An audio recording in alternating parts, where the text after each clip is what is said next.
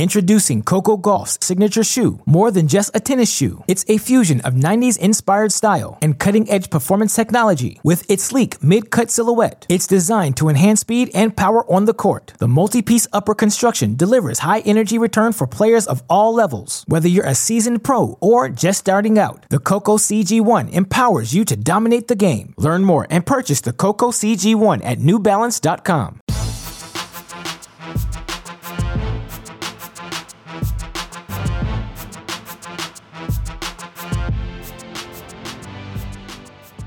Welcome to the Mini Break, your daily podcast for the biggest storylines, results, and controversies from the tennis world. Today is Monday, April 4th, perhaps the topic most near and dear to our hearts here at Cracked Racquets, and certainly the topic it feels like we've discussed most frequently on our shows since their inception back in August 2017 is the idea of the generational shift we've seen unfold over the past couple of seasons on both the ATP and WTA tours. Now, certainly things have been most pronounced on the WTA side. You look at who has won the most recent major titles in the women's games, certainly the names that start to come to mind. You think of Naomi Osaka's of the world, the Ashley Bartys of the world, the Sofia Kenins of the world, certainly of late Iga Swiatek, Emma Raducanu, the titles that they have won. Each of these players have ascended to their primes in the post Serena Williams era of WTA tennis, right? So I think talking about the generational shift that's happened in the women's game, a little bit easier to make the argument for. On the flip side, how frequently have we talked about generational shifts? Have we talked about lost generations of ATP players during the Big Three era? And certainly from a Grand Slam title standpoint, the major titles in the men's game still dominated by Novak Djokovic, Rafael Nadal. I would argue the era of Roger Federer, probably that window has shut given all the knee issues he's had, given the age Federer is now at. That said, certainly you look at the past 15, 20 years of professional men's tennis, certainly those three names have dominated in a way we have never seen three players dominate before. However, well, it hasn't been most pronounced at the slam level. If you start to look at the Masters 1000 level events, you start to look at the year end championships, you start to look at the rankings themselves, certainly the next wave of high end ATP talent has gone about solidifying itself at the top of the men's game. And certainly Daniil Medvedev capturing the 2021 US Open perhaps epitomizes the generational shift happening in men's tennis more than anything else. Of course, Rafa goes on to win the 2022 Australian Open title from two sets to love down against Daniil Medvedev, but certainly with Medvedev capturing his first slam title. Thiem did it the year prior at the U.S. Open, and guys like Alex Zverev, Stefano Tsitsipas, Matteo Berrettini, each reaching major finals over the past 24, 36 months. Feels like the argument about the generational shift happening in the men's game has become a little bit easier to make because while there all were while there, excuse me, will always be the camp of well, nothing matters but the Grand Slams, and I don't care if he wins a 250 title, a 500 title, a Masters title, wake me up when he wins a Grand Slam title. Certainly, that subsect of fan will always exist. And I'm not here to bemoan or demean that fan. To each his own. Whatever you're a fan of in the sport, you enjoy tennis how you enjoy tennis. Who am I to tell you how you should be enjoying tennis? Now, I will say this if you only value Grand Slam titles, you're pretty much saying the only weeks that matter in the professional tennis calendar are the eight weeks of Australia, French Open, Wimbledon, and the U.S. Now, I would vehemently disagree with that assessment, and I think we've founded a daily podcast here at Cracked Racquets on the premise that that is an incorrect assumption to make, that those eight weeks are the only eight weeks that matter in professional tennis.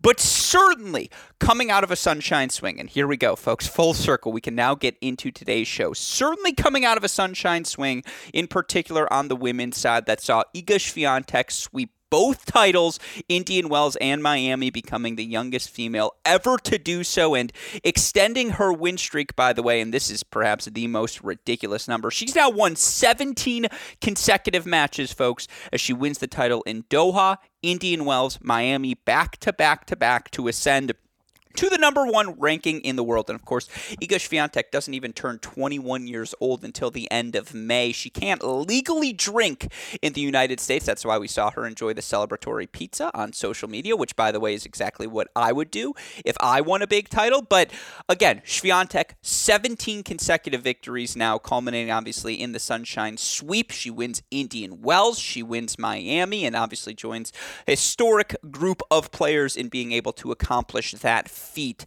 Uh, certainly watching the success Swiatek had, and certainly seeing the players she goes up against, whether it's Badosa at Indian Wells, whether it's Osaka in Miami, just time after time after time, Iga Swiatek answered the question, and certainly given the retirement of Ashley Barty before this Miami Open event begin, it felt like a foregone conclusion, and certainly Iga Swiatek only needed one win to ascend to the number one ranking in the world, but you look at the way she's done it to win Doha, to win Indian Wells, to win Miami, back to back to back, to have your two losses on the season be to the eventual Dubai champion, Jelena Ostapenko, 7 6 in the third in the round of 16 in Dubai, and then to have it be, you know, a loss to Danielle Collins in the semifinal of the Australian Open. I could not think of a more direct path, a more symbolic path, a more justifiable path to the world number one ranking than what Iga Swiatek has accomplished over the past month and a half of play. And certainly, again, you look at the top 10 of the women's rankings right now, I do think it's a, a little bit easier to make that argument about the generational shift, right? Because we've already seen so many. Uh, uh, so many, excuse me, young players under the age of 26, 25 years old have success at the Grand Slam. Certainly Again, uh, I think that generational shift argument probably a little bit easier to make on the women's side. But why am I bringing up the generational shift? Because I think it is now conclusive, and I have never seen a consensus form uh, from the tennis community about any player the way all of us are now on the Carlos Alcaraz bandwagon. And how can we not be after the 18-year-old Spaniard becomes the youngest player ever? To win the Miami Open title, one of the youngest players ever to win a Masters 1000 title. And by the way, with this result, Carlos Alcaraz now rapidly running up the rankings, not even 19 years old. Carlos Alcaraz, number 11 in the live rankings. That's a new career high. He's moved all the way up to number two in Tennis Abstract's ELO ratings. And again, not a single person, whether it be on tennis Twitter, whether it be anecdotally, the people I speak to in my life who are casual tennis fans but don't live in the bubble, quite the way mini break listeners and us on tennis Twitter do, the unanimous consensus, unanimous consensus is that Carlos Alcaraz is a f- future superstar. That never happens in our sport. And I think anytime someone has success, whether it be a Daniil Medvedev, whether it be a Stefano Tsitsipas and Alex Zverev prior to all of the allegations, obviously now no one celebrates uh, Zverev's success, but I'm talking about early Alex Zverev or even the Berrettinis of the world, the Casper Ruuds of the world. You're always going to find the negative spin out there. You're always going to find at least one person, very frequently it's our friends David Gertler or Alex Banchila. That's why they're such interesting people to speak to because they're not always going to give the consensus perspective. They're going to zig when everyone else is zagging. And yet, no one's zagging. Not a single person is zagging on Carlos Alcaraz. There's no one out there saying, eh, the second serve's attackable. Eh, there's some weaknesses in his game. We have consensus, folks, coming out of the sunshine swing, and it's on both men. It's in both the men's and women's game. Again, I think we're all in on the Iga Swiatek bandwagon. We're all in on the Carlos Alcaraz bandwagon. Those are the two things I want to discuss briefly here on today's show. I want to talk about their performances at championship weekend at the Miami Open. I want to talk about the players they beat as well. It is going to be a shorter show here today. Uh, and why is that? It's because we've got some fun stuff planned this week. I am uh, two things. One, I am recording today's podcast live in my room and not my room in Indianapolis at CRHQ. No, folks, I am recording it in my bedroom in Franklin, Michigan, as I am home visiting my parents. We've just had a long stretch of weekend broadcasts in the college world and obviously with Indian Wells and Miami, Australian Open, a bunch of pro stuff as well as such. I just haven't had that opportunity to come home uh, at all in 2022. And I will say, and again, I know some of you get angry with me, and please keep leaving comments on iTunes, whether it be about the quality quality of our microphone, whether it be about the rants that from me that you find incoherent, whether it be the guy who tells me I need to not drink an energy drink, not drink a Coca Cola, that I need to slow down before I record these podcasts. A, to that fan, you have no idea how correct you are. And to hear that from you was greatly appreciated because it validates all of the other people who sometimes say to me, Hey, Alex, you need to slow down and maybe speak a little bit more clearly. Yeah, you know the jumps you're trying to make from one point to another, but you talk so fast that sometimes we lose you as listeners. All of those comments are appreciated, and you can obviously tweet them at me at AL Gruskin or leave them in the Apple podcast comment section, Spotify. I'm not exactly sure how their comment section works, but immensely grateful for all of you who do take the opportunity to leave comments. And I I know some of you get annoyed by the personal anecdotes. Let me just say, I'm very fond of my parents. I like them. Um, dare I say, I love them quite a quite a lot. I'm not sure there's anyone in the world I love more than them.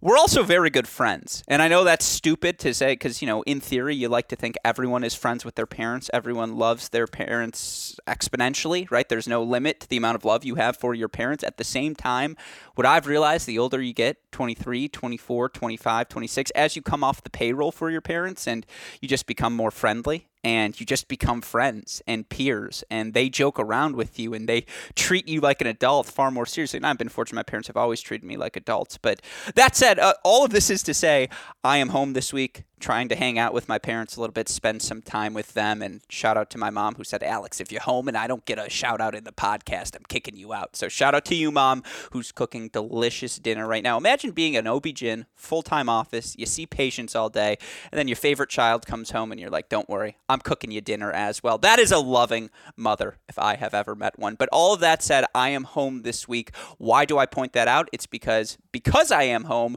we're going to try and have some fun, try and do some other things. It's going to be a laid back week, um, or at least the plan was for it to be a laid back week. And then we saw the content that we're going to be able to produce. So, just a quick preview for all of you listeners what to expect this week. Obviously, uh, we'll go by level here in, in the pro world. I want to talk about briefly about the Miami Open finals here today. And then we want to do award shows the next two days. As you know, after Miami, after Indian Wells, that Sunshine Swing, it feels like we have hit the one third mark of this professional tennis season. And so, what I want to do over the next couple of days, and it may not be as immediate as Tuesday, Wednesday, but over the next couple of days, I'm going to have conversations with my friends David Kane and Gil Gross. And I think both of them are aware that we're doing this already, but if they're not, I'll be sure to text them as well.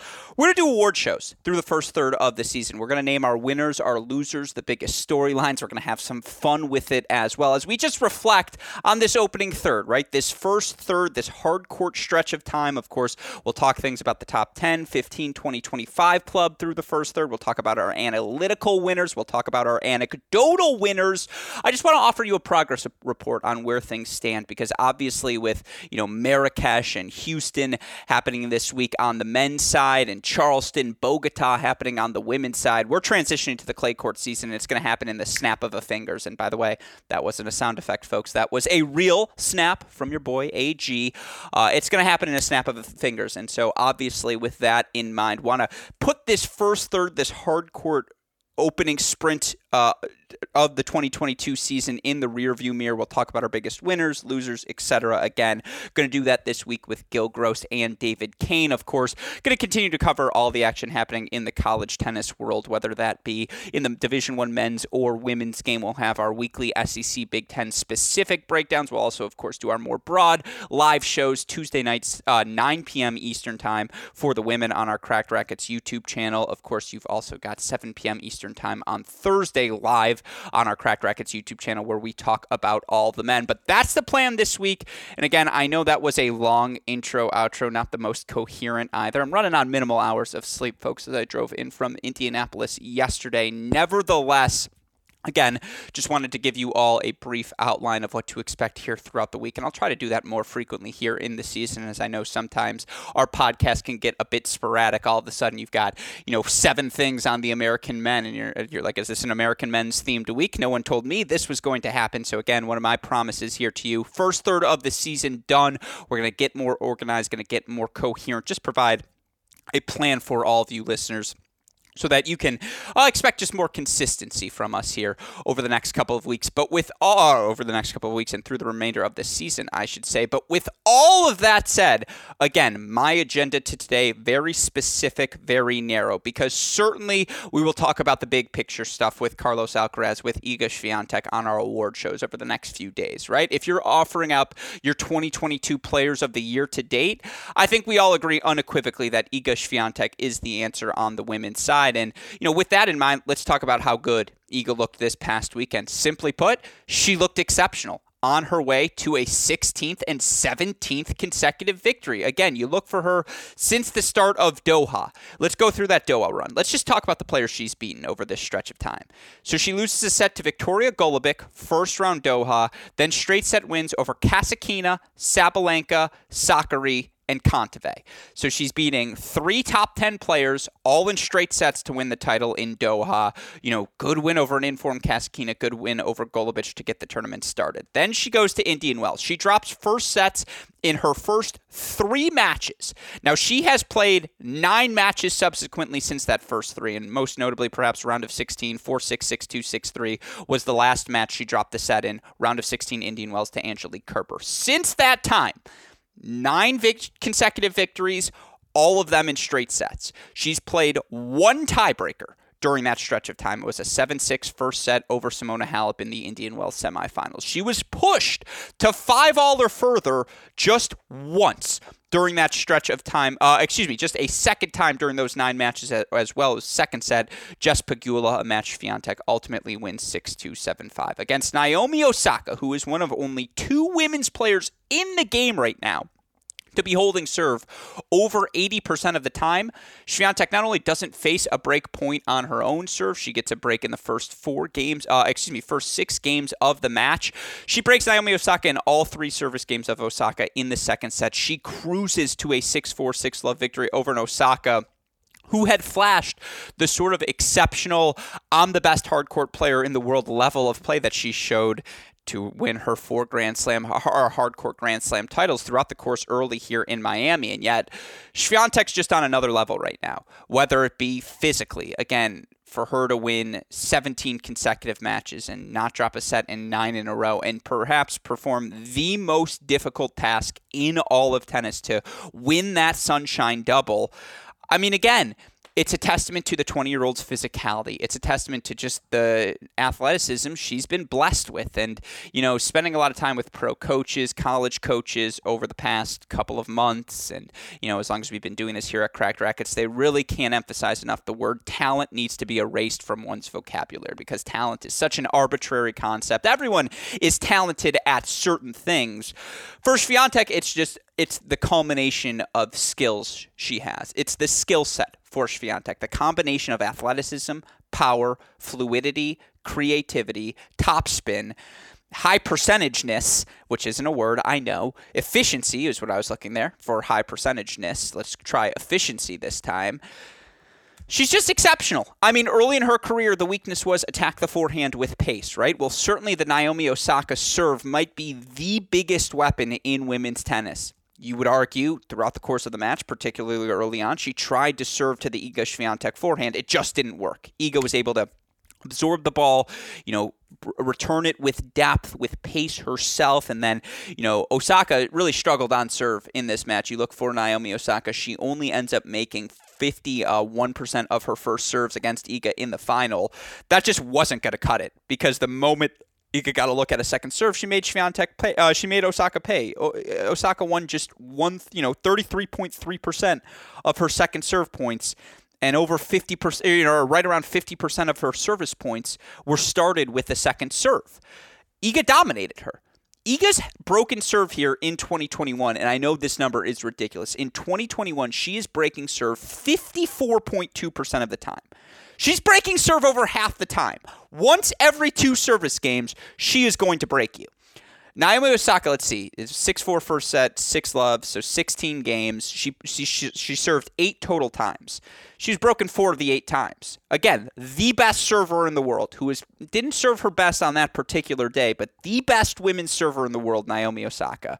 And Iga Swiatek's 50% break percentage translates into this match as she breaks four out of the eight times. I mean, If you give her a hanging second serve to the backhand wing, she's putting that ball away. Whether it's early on the rise down the line, whether it's early on the rise cross court, whether it's just again for Osaka, uh, you know, or for Swiatek, the depth she was able to get on her return of serve, and then she had Swiatek on the move. Uh, then she had Osaka on the move. Excuse me, Swiatek never hitting more than two balls in a row in the same direction, keeping Osaka in the outer thirds of the court, preventing her from doing any sort of dictating on the baseline. I mean, again, Swiatek was exceptional. No ifs, ands, or buts about it. She, simply put, was exceptional in each and every match she played. And again, you look at this Miami run, certainly you, get Golubic again. You know, again, it was a three set result in Doha. She beats Golubic 2 0 this time. Madison Brengle just doesn't have a weapon to hurt uh, a Swiatek with. 0 3 Swiatek win. But 3 and 1 against Coco Gauff in the round of 16 three and three against an informed Petra Kvitova in the quarterfinals. And by the way, again, by that point, you're playing your tenth match now in you know a 20 day stretch. And for her to have the success she did in Doha as well, it's a lot of miles that accumulated on the 20 year old's body here to start the season.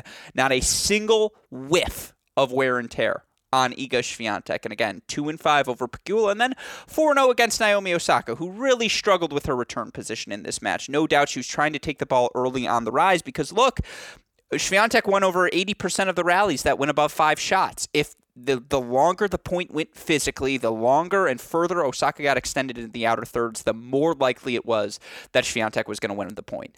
And she was just so efficient at the starting points off again, whether it be uh, with her first return, whether it be with her plus one ball, just absorbing the aggressive Osaka returns. And there were times when Osaka was probably a bit overly aggressive on the return of serve, but why was she that? Because she couldn't win a freaking return point. Because Iga was all over her. Because Iga had her moving from you know, to quote Ariana Grande, she had Naomi Osaka going from side to side. Like, I can't imagine a more efficient performance from Swiatek, who throughout the course of the match, again, is up a break 4 2 uh, through the first six games of the match, holds that break the rest of the way. She then breaks Osaka right out the gates to start off that second set. No letdown, foot on the gas, foot on the throat. Let's get over the finish line, get this match done. There's also just a joy that Swiatek is playing with. There's an innocence to her game. For sure there is. She's not as, you know, again, what is the single negative thing someone would say about Iga Swiatek? I don't think there's a single negative characteristic out there when describing her personality. She's bubbly. Yeah, she's a little bit awkward in the way every tennis player is a little bit awkward. You have to be a little bit awkward. You're on your own out there.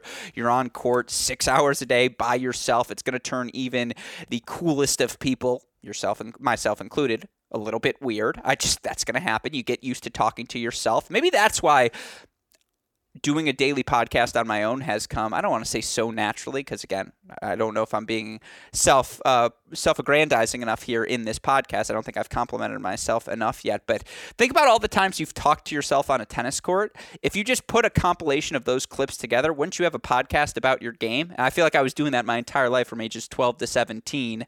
Uh, again, that's the sort of awkwardness I think every tennis player deals with at the same time, you don't see that with Swiatek. I mean, I mean, you do see it with Swiatek sometimes off the court, but on court, there's just a poise, there's a fire, there's an aggression she plays with, there's a spirit she plays with as well. Talk about someone who loves being a professional athlete, embraces and thoroughly enjoys the success that comes with being a successful tennis player. It's just a delight to watch Swiatek. And again, the most humble personality. She's not braggadocious. She's not flashy. She's not. There, there's again, I cannot think of a single negative quantity, uh, quality or quantity, quality in particular though, to describe Iga Swiatek, who has been uh, again, amongst uh, one of the five best players of the world since the tour resumed in August 2020, and she's 51 and 14 over her last 52 weeks. That's a ridiculous 78% win percentage. But you look again, and I know I've talked about this number a bunch. You look for Iga since play resumed when the since the pandemic started, August 2020. She's 71 and 21. She's winning 77% of her matches over a two year stretch of time. And again, if you're ranked outside the top 20, you're just not going to beat her. She's 57 and 11 overall. The, her last four losses to non top 20 opponents. Ready? Last five. You'll like these names Ostapenko 7 6 in the third. Danielle Collins, who goes on to make the Australian Open final that tournament. Ostapenko again, Indian Wells last year. Paula Badosa, Tokyo. By the way, Paula Badosa, now a top 10 player. Ons Jabeur, three sets, Wimbledon. Ons Jabeur now, top 10 player. So even her last five losses to players ranked outside the top 10, uh, outside the top 20, are all to players who are now either inside the top 15 or perhaps even further than that. She's just beating out, she's just better at this game than everyone else right now. And again, her skill set is so complete She's a comfortable volleyer.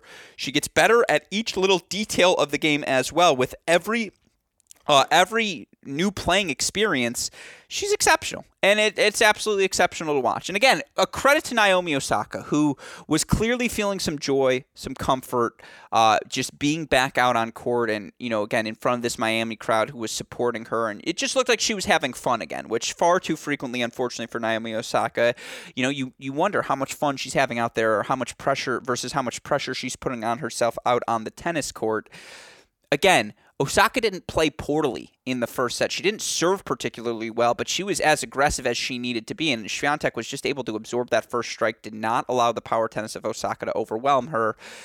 Didn't let it for Kvitova either. Didn't let the line drive tennis of Pegula do anything either. And again, Osaka, who you look for in Miami, Osaka dropped one set on her way to the Miami final. It was a 4 6, 6 3, 6 4 set, uh, 4 6 first set in the semifinal to, to a Belinda Bencic, who's also played some exceptional ball lane and is striking the ball so purely uh, and is as fit as she has ever been and is actually healthy and has played six months in a row or, you know, nine months in a row for the first time in God knows how long. At the same time, again, I don't know which side of the analogy is supposed to be better. Whichever it is, you know, everyone else was playing checkers, Iga was playing chess, or everyone else was playing chess and Iga was playing checkers. They're just two different sports right now. Iga, that complete of a game, she can turn defense into offense, I think, better than anyone. And again, the difference between her, Badosa, Kontaveit, Sakkari, all these players who are really solid, really physically gifted, she just has weapons and a heaviness to her ball that those other players don't.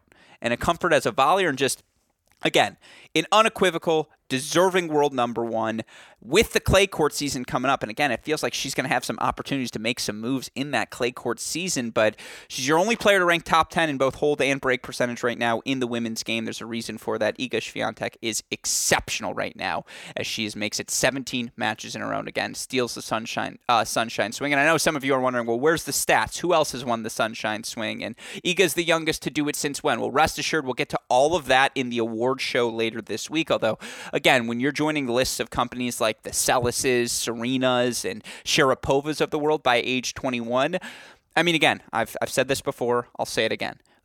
Before the age of 22, the best player in the history of women's tennis, unequivocally, is Monica Seles. And obviously, tragic you know, tragically stabbed on court, was able to continue her career later on, but we just never know what that would have been. But she won, what was it, seven of eight Grand Slams in a two year stretch before the age of 21, or like, just again, every record you think of. Monica Seles was winning everything when she first walked out on tour.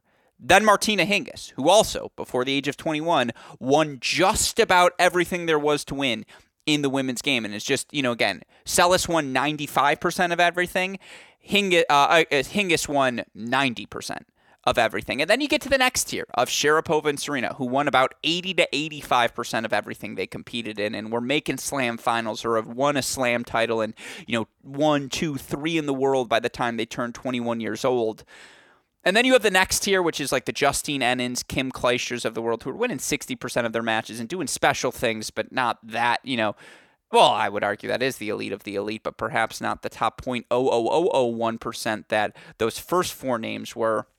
I'll tell you this Iga is now a bit more accomplished than the Henins, than the Clijsters of the world by the time they turned age 21. She's not quite on the Serena tier, on the Sharapova tier, certainly not at the Seles or Hingis tier, but she's not far off. And that's ridiculous to say out loud because, again, Iga Swiatek doesn't turn 21 until the end of May, and she's just unequivocally the best player in the world right now in women's tennis. So, what a weekend. What a sunshine swing uh, for Iga Swiatek, who, again, uh, is your Miami Open champion. Straight set victory for her over uh, Naomi Osaka, who uh, we will talk about more, and we talked about plenty uh, last week, but we'll talk about on the award show.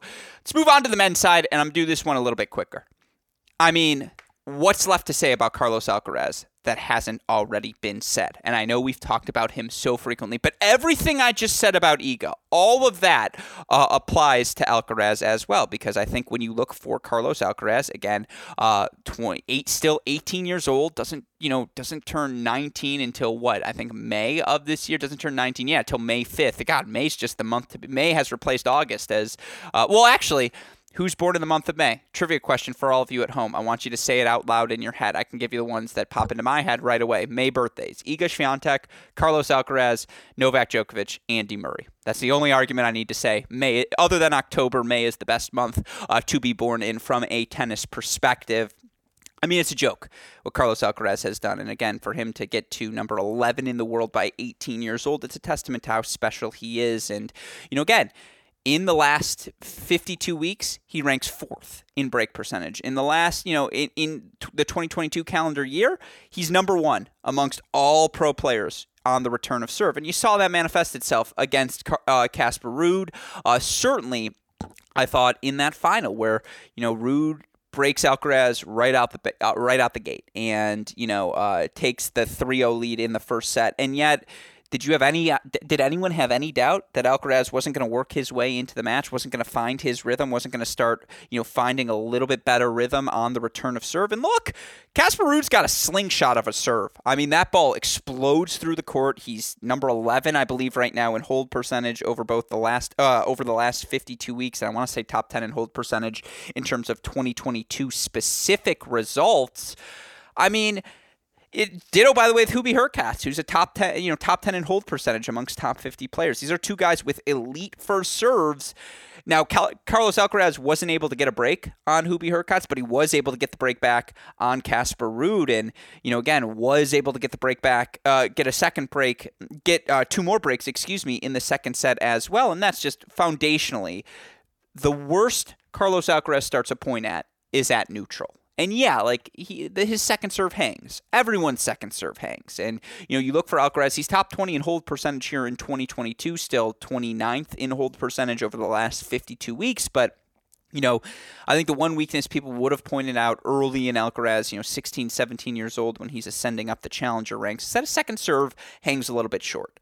Well, that happens to everyone. But again, against Hubie Hurkacz, he wins 70% of his second serve points, fights off all three break points he faces. You just look at the serving stats for him here in Miami. Not broken against Martin Fucsovics, not broken against Marin Cilic, broken once against Tsitsipas, once against Kecmanovic, not broken against Hurkacz, holds uh, broken just twice against Casper Ruud. Well, if he's whole, if he's breaking serve better than everyone else, and now he's going to start holding serve at this rate as well. I'm sorry, for lack of a better term, the rest of the tour is they are. If he's going to play this game mathematically, you're just not going to beat him because athletically, the guy is just a specimen. I mean, his ability to track down the extra ball, his ability to come up with these miraculous on the stretch, on the slide feats of strength, whether it be the lob, which has obviously become his calling card. That drop shot lob combo is laughably effective, uh, even in the professional ranks. Whether it be just his on the stretch passing shots, whether he blitzes you down the line, cross court, you think you have him in a cross court forehand rally, he's going to beat you to the spot. Use his quick twitchiness to hit the winner down the line, hit the winner cross court. Just the guy can do freaking everything and again, I know we're we want to poke holes, and you know it's it's not as fun. Let's just celebrate everyone, glass half full for everything. This is not astute analysis to say the guy who just won Miami is really freaking good. Thanks, Alex. This was a fun usage of five minutes. But what else is left to say about a kid who's not even 19 years old, undefeated in ATP uh, title matches, 18 and 2 overall on the year. His only losses five sets, 7 6 in the fifth to Berrettini in the third round of Australia, a three set loss to Rafael Nadal in Indian Wells in a match that was played in an actual windstorm monsoon. Your two losses are to two top 10 players. You just won your first Masters 1000 title. You're the youngest player to ever win the Miami Open title, and you know right there with the Nadals and Michael Changs of the world as the youngest to win a Masters 1000 title. Period, and just you know, again, the entire tennis world is rallying around you. Players, coaches, fans, media, everyone is on the Carlito bandwagon right now. And I will say this if you are an American commentator, you do not have to call every third shot of his on fuego. I, we're not going to talk about the undertones of doing that. You just look like a fool if you are. I would like to say you don't have to mix in and prove to the entire tennis viewing world that hey, I know some Spanish terms just because you're calling a Carlos Alcaraz match. I just think, and I'm not going to call it a specific name. The tennis TV person who was doing that this weekend knows who they are. I thought they sounded extraordinarily foolish. But the excitement surrounding Carlos Alcaraz, that's as real as it gets, folks. And again, we talk about the strengths, the speed, the forehand, the athleticism, the competitiveness, how well rounded his game is. What's the weakness? Like, what, we're going to build up his confidence too much? Is there anything you've seen from Carlos Alcaraz in his first three years to think he is at all distracted, at all focused on doing anything but becoming the single best tennis player in the world he can be? No. I mean, yeah, we saw the men's health photo shoot. Anyone who gets asked to pose shirtless for a magazine will say yes. Like, find me the person who will say no to doing that, and I'll find you the liar. Uh, outside of that, I just I don't see the distractions, and he's got Juan Carlos freaking Ferrero, former Grand Slam champ and number one player in the world, surrounding him. This guy's legit. There's a reason we're all deeming him the next big thing. And again, I think everyone got excited about Zverev early on, and certainly Medvedev summer of 2019, and Jannik Sinner 2019, 2021. There have been people who have come by, you know, the Shapo FAA experience. People have gotten excited for them, particularly when Shapo had his big run in Canada at the Masters event when he was extraordinarily young. And, you know, there's been blips where de Minaur plays great tennis in Australia, and we all get fired up for that. This feels more real than anything we've seen in the past five to 10 years. Just the consistency, the relentlessness, the aggression and aggressiveness and athleticism of Carlos Alcaraz. He's the real deal, folks.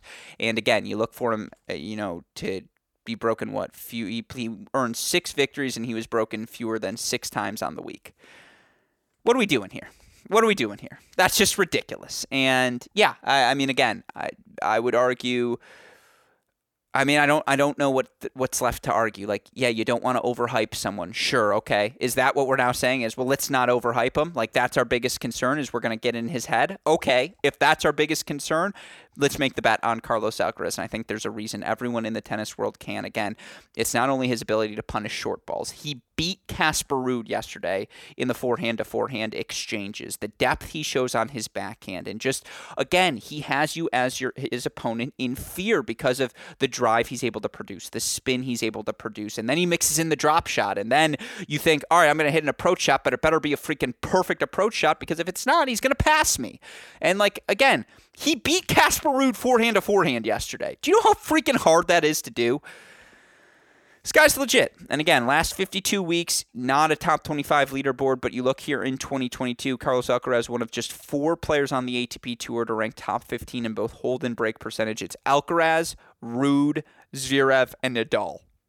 Yeah, it's a fun group to be a part of. And Carlos Alcaraz, again, number two in the ELO ratings, number 11 in the live rankings it feels like we're just scratching the surface. And I think that's why everyone's so excited because you just do some natural growth projections. You're like, man, three years from now, what the hell is this kid going to look like?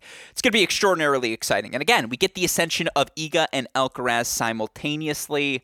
Buckle your seatbelts, folks. It's going to be a really, really fun next, you know, next decade of tennis as we see again the generational shift finally coming to fruition. I think we're starting to know who the next the stars of the next decade are going to be. But with all that said, again, your winners in Miami, Iga Swiatek, Carlos Alcaraz, epitomizing the generational shift we've been discussing here at Cracked Racquets. Now, again, we want to offer some broader thoughts on what we've seen through the first third of the season. We're going to do that via some award shows. We'll have David Kane and Carlos Alcaraz, uh, and Carlos Alcaraz, David Kane and Gill Gross, not Carlos Alcaraz, on the show this week to hand out some awards, have some fun, talk about some of the serious takeaways as well, and project, of course, what we expect to see over the next uh, few months during this clay court swing. And again, two ATP events, two WTA events, countless challengers happen this week. We've got all week to get into that action here on this show. And again, I'm coming to you live from my parents' house in Michigan. So if there is a delay in any of the podcast releases, I do apologize for that fact. It's because,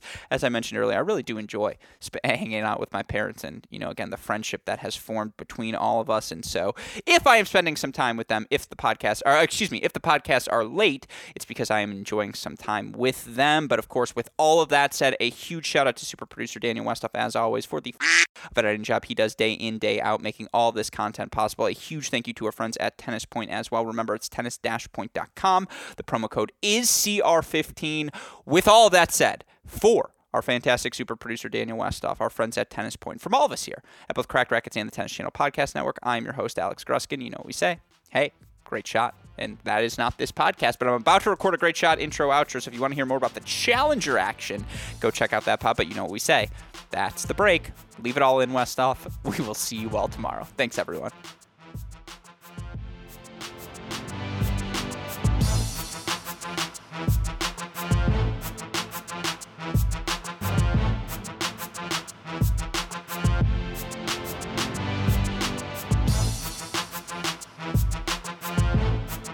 Introducing Coco Gauff's signature shoe, more than just a tennis shoe. It's a fusion of 90s inspired style and cutting edge performance technology with its sleek mid cut silhouette. It's designed to enhance speed and power on the court. The multi piece upper construction delivers high energy return for players of all levels. Whether you're a seasoned pro or just starting out, the Coco CG1 empowers you to dominate the game. Learn more and purchase the Coco CG1 at newbalance.com.